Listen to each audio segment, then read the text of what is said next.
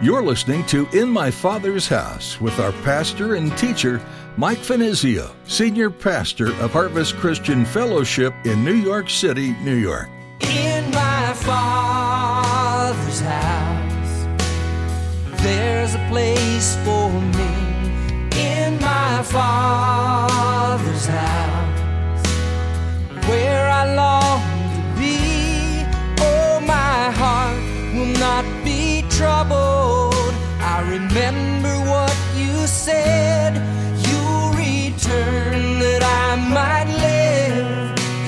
my Father's house. There is no need for a temple because God and Christ Himself dwell there. And praise the Lord. You know what? We won't have to pay our monthly lease payments in those days. Praise God. Isn't that cool? We won't have to receive an offering any longer. And uh, we won't have to rene- renegotiate every time our lease uh, comes up for renewal.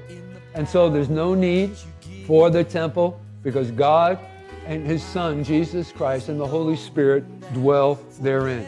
The systems we live under in this world can sometimes feel oppressive. Debt and other financial or social obligations can become overwhelming. That won't be an issue in heaven. Even in this life, we can trust in our Father in heaven to provide for our every need. And as Pastor Michael point out in today's message, in heaven, God's presence will be tangible. He's with us now, but we often miss it. That won't be possible there. We'll be constantly aware of His presence and provision. Now, here's Pastor Mike in the book of Revelation, chapter 21, as he continues his message God's New Age.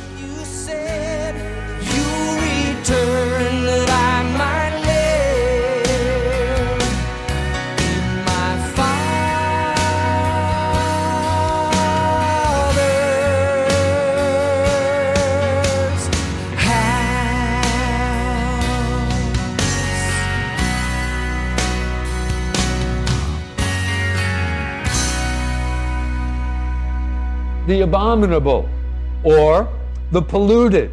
That is, those who have allowed themselves to become stained and contaminated with the filthy evils of this world. And I would remind you, both the Old and New Testament alike, we are commanded by God to come out from among them and be ye separate.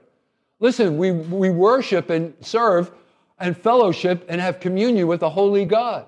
And God expects his people to be holy as well. Then notice also the next group are murderers. And folks, that means exactly that. Now, ever since Cain murdered his brother Abel, the book of Genesis, there has been a growing disregard for human life. Men kill without the faintest flicker or fear of conscience. And so murderers won't be allowed to enter into that uh, kingdom. And then next is the whoremongers. Oh boy, the whoremongers. We definitely don't want to fall into that category. Well, these are fornicators uh, who regard lightly the rune of virtue. And I think of the days in which we live today where sexual promiscuity is so widely sanctioned. So those are the whoremongers, those who participate in sexual uh, fornication of any kind. And then the next group is sorcerers.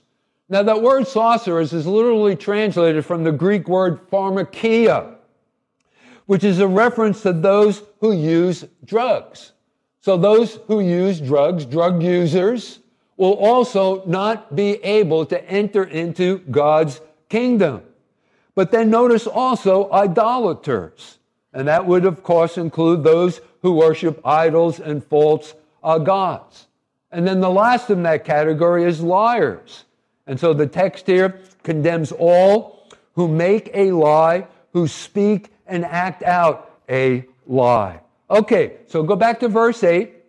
What a sharp contrast. Think about this. Those are the individuals who will not be allowed to enter into God's kingdom, who will be thrown into the lake of fire, brimming uh, with fire and uh, brimstone.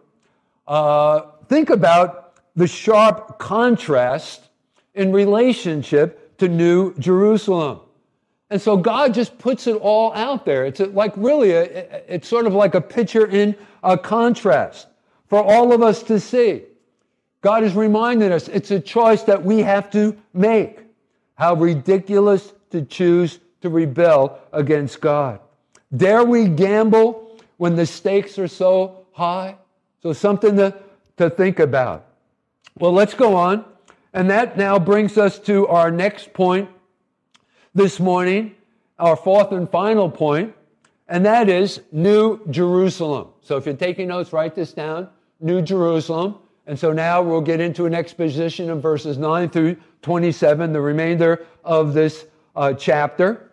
And so in verse 9 we read, And there came unto me one of the seven angels which had the seven vials. Remember, we were introduced to this group of angels who poured out the vials of judgment uh, during the seven years of uh, tribulation. And with the pouring out of each vial, there was a corresponding cataclysmic judgment that took place upon the face of the uh, earth. So that's the reference, the seven uh, angels with the uh, seven vials, uh, full of the seven last plagues that we've already talked about. And by the way, if you're here for the first time, welcome. Thanks for joining us.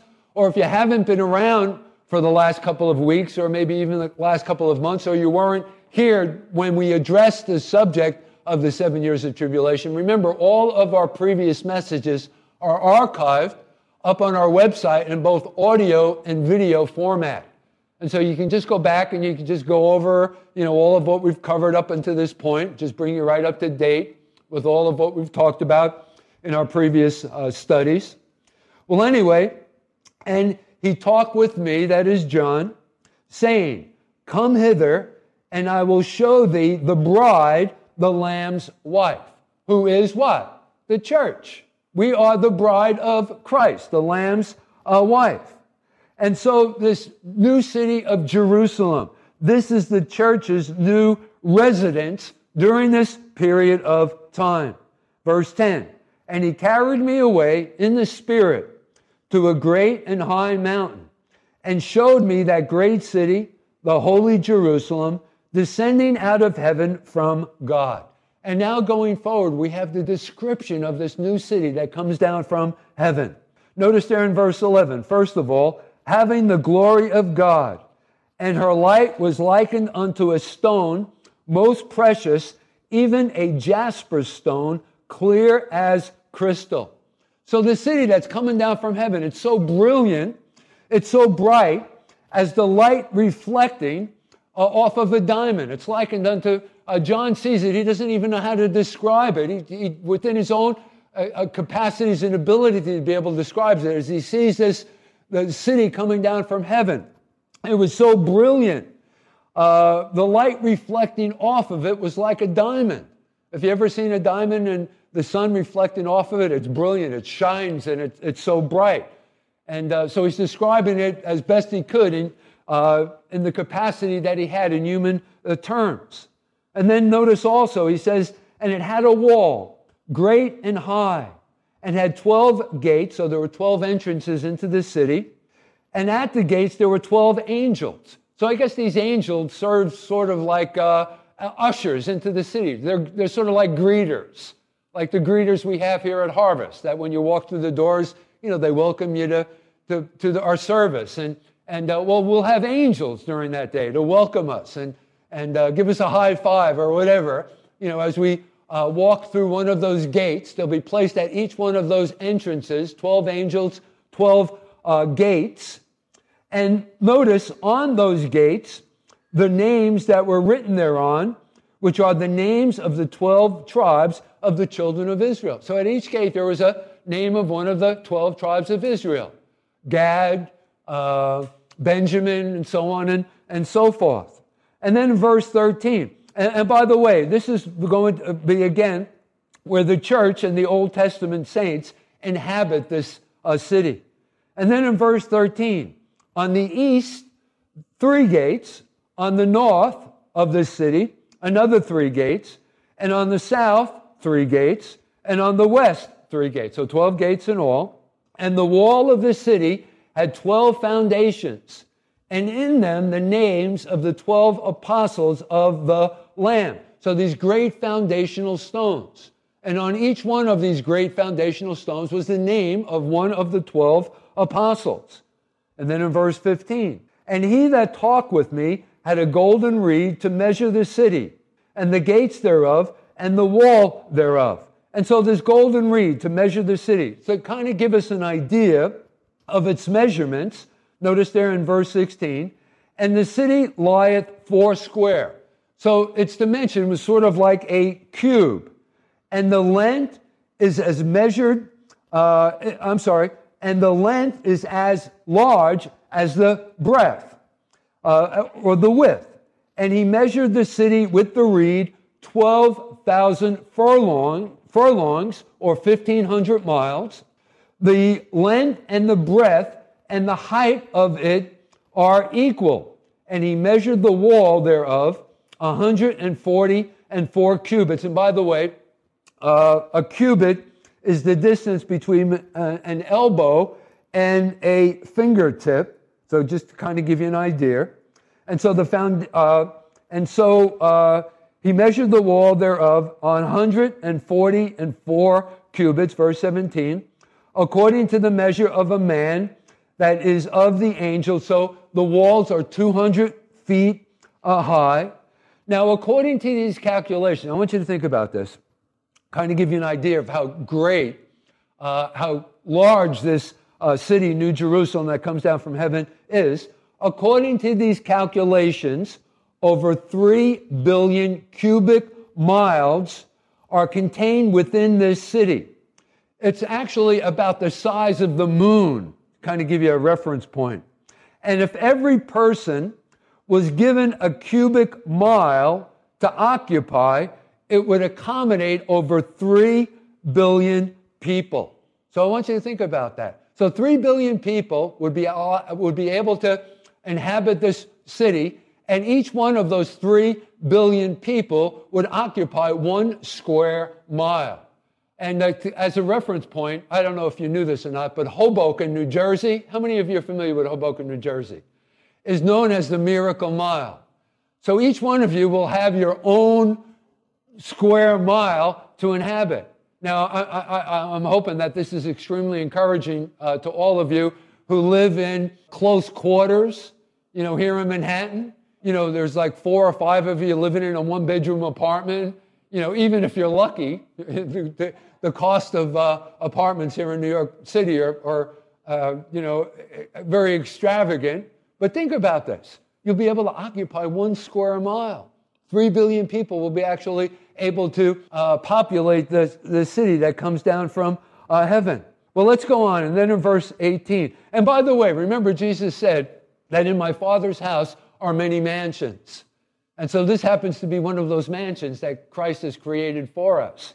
You see, Jesus himself is the architect of this new city of uh, Jerusalem.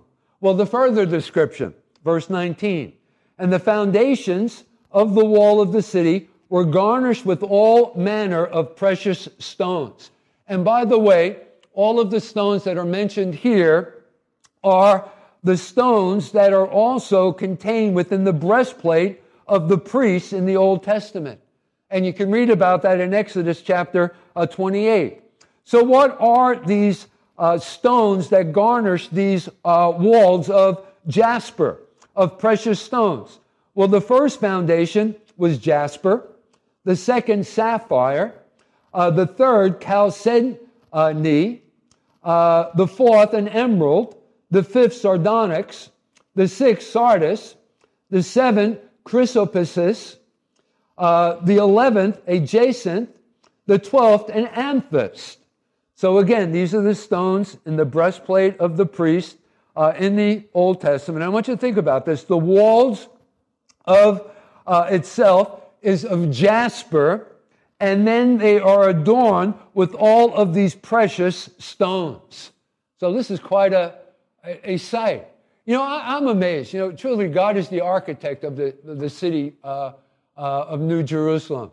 You know, I'm amazed as I, as, you know, I travel around New York City. You know, just see the capacity that the builders have to put up these, you know, high rises. They're just absolutely amazing. There's one, parti- especially down here in Hudson Yards, in our area right here where the church is.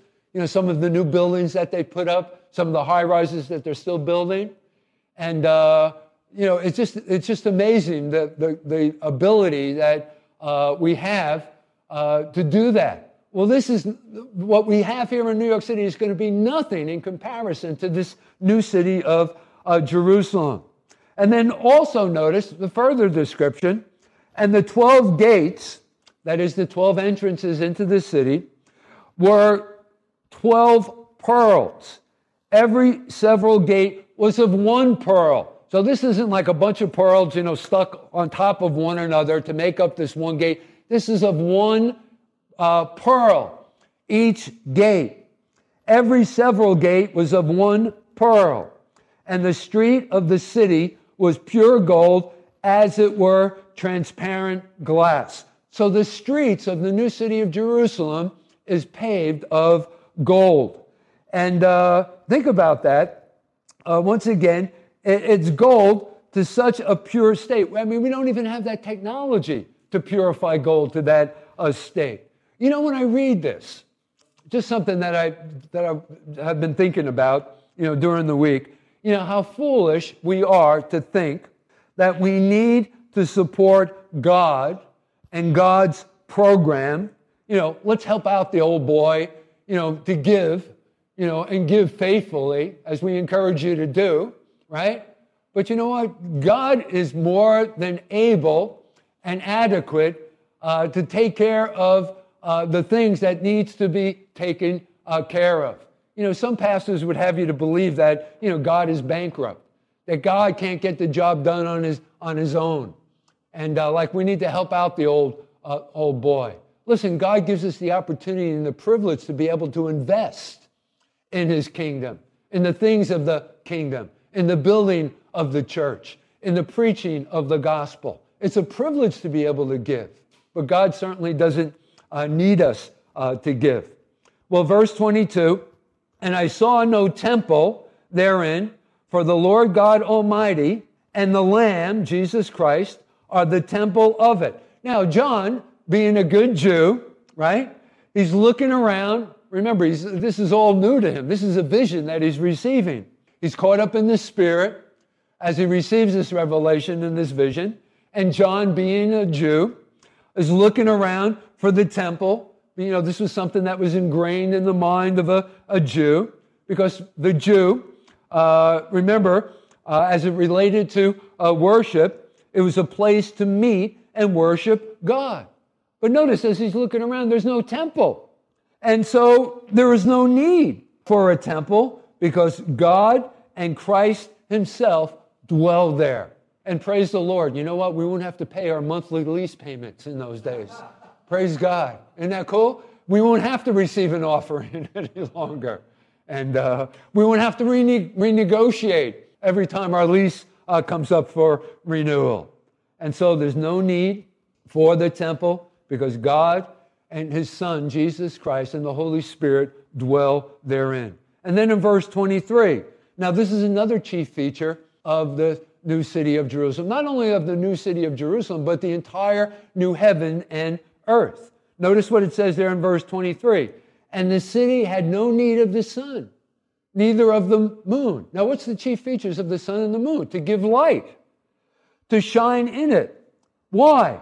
There's no need, because the glory of God did lighten it, and the Lamb is the light thereof. So think about the glory of our Lord and Savior Jesus Christ reflecting off of those precious stones that are contained within the walls of jasper in the city of Jerusalem. And therefore, there's no need of the sun because Jesus himself will be the light of that city. Hey, listen, gang, in those days, there's not going to be any energy crises. You don't have to worry about your uh, lights going out, uh, you know, during a hurricane or whatever, those sorts of things. We won't ever have to face those kinds of situations ever again.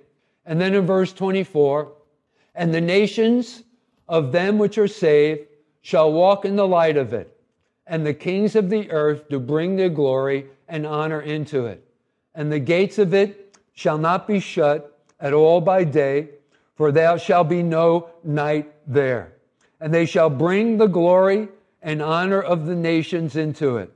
And there shall be in no wise enter into it. Here again, it serves up a warning as we close out chapter 21. And there shall be no wise enter into it anything that defileth, neither whatsoever worketh abomination or make a lie. But then on the other hand, so those are again a reference to those who will not be allowed to participate in God's new age, new kingdom. But then on the other hand, God will not refuse any who come to him through Christ. That is putting our faith in him, accepting him as our Lord and Savior. And if you do that, you will be saved. Realizing he died on our behalf, in our place, on the cross to cleanse us from our sin. So if we'll just accept his sacrifice, you, myself, will stand righteous before God and be allowed to enter into this wonderful city. Notice there in verse 27. But they, I hope that's each and every one of you, but they, these are the ones who will enter into God's new kingdom, who will be able to enter into that new city of Jerusalem that comes down from heaven.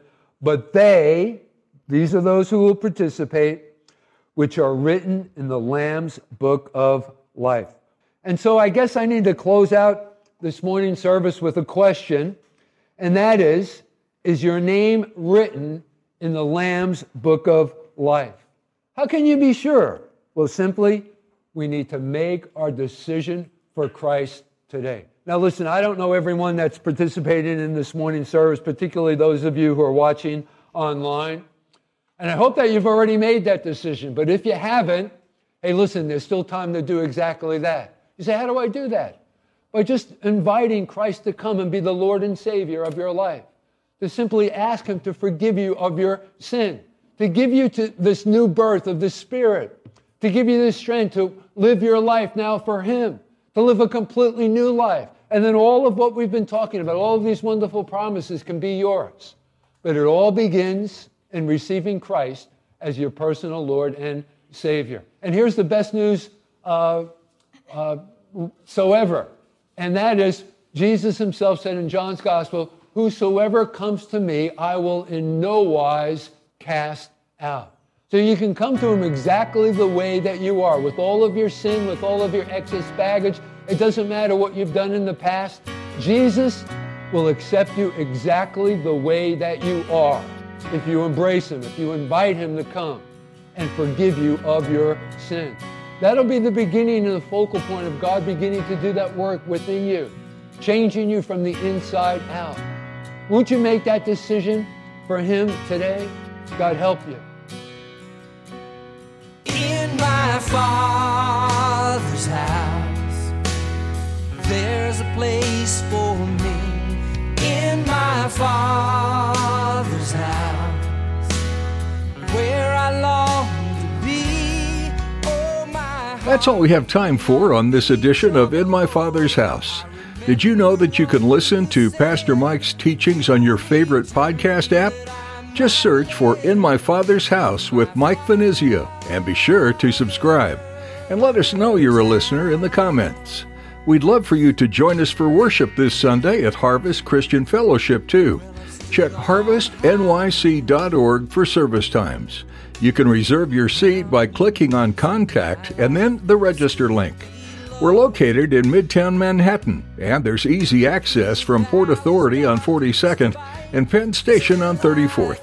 If you're not in the area, or if you're unable to attend in person, we'd still like to have you be a part of our time studying God's Word. We're live streaming our services each week, and you can connect on our website. Again, that's harvestnyc.org.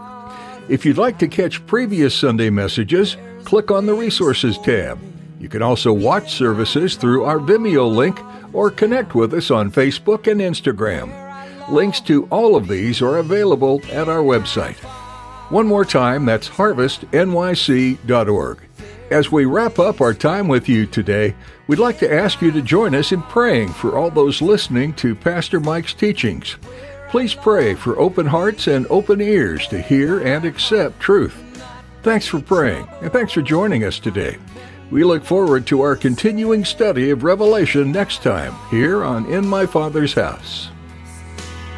There's a place for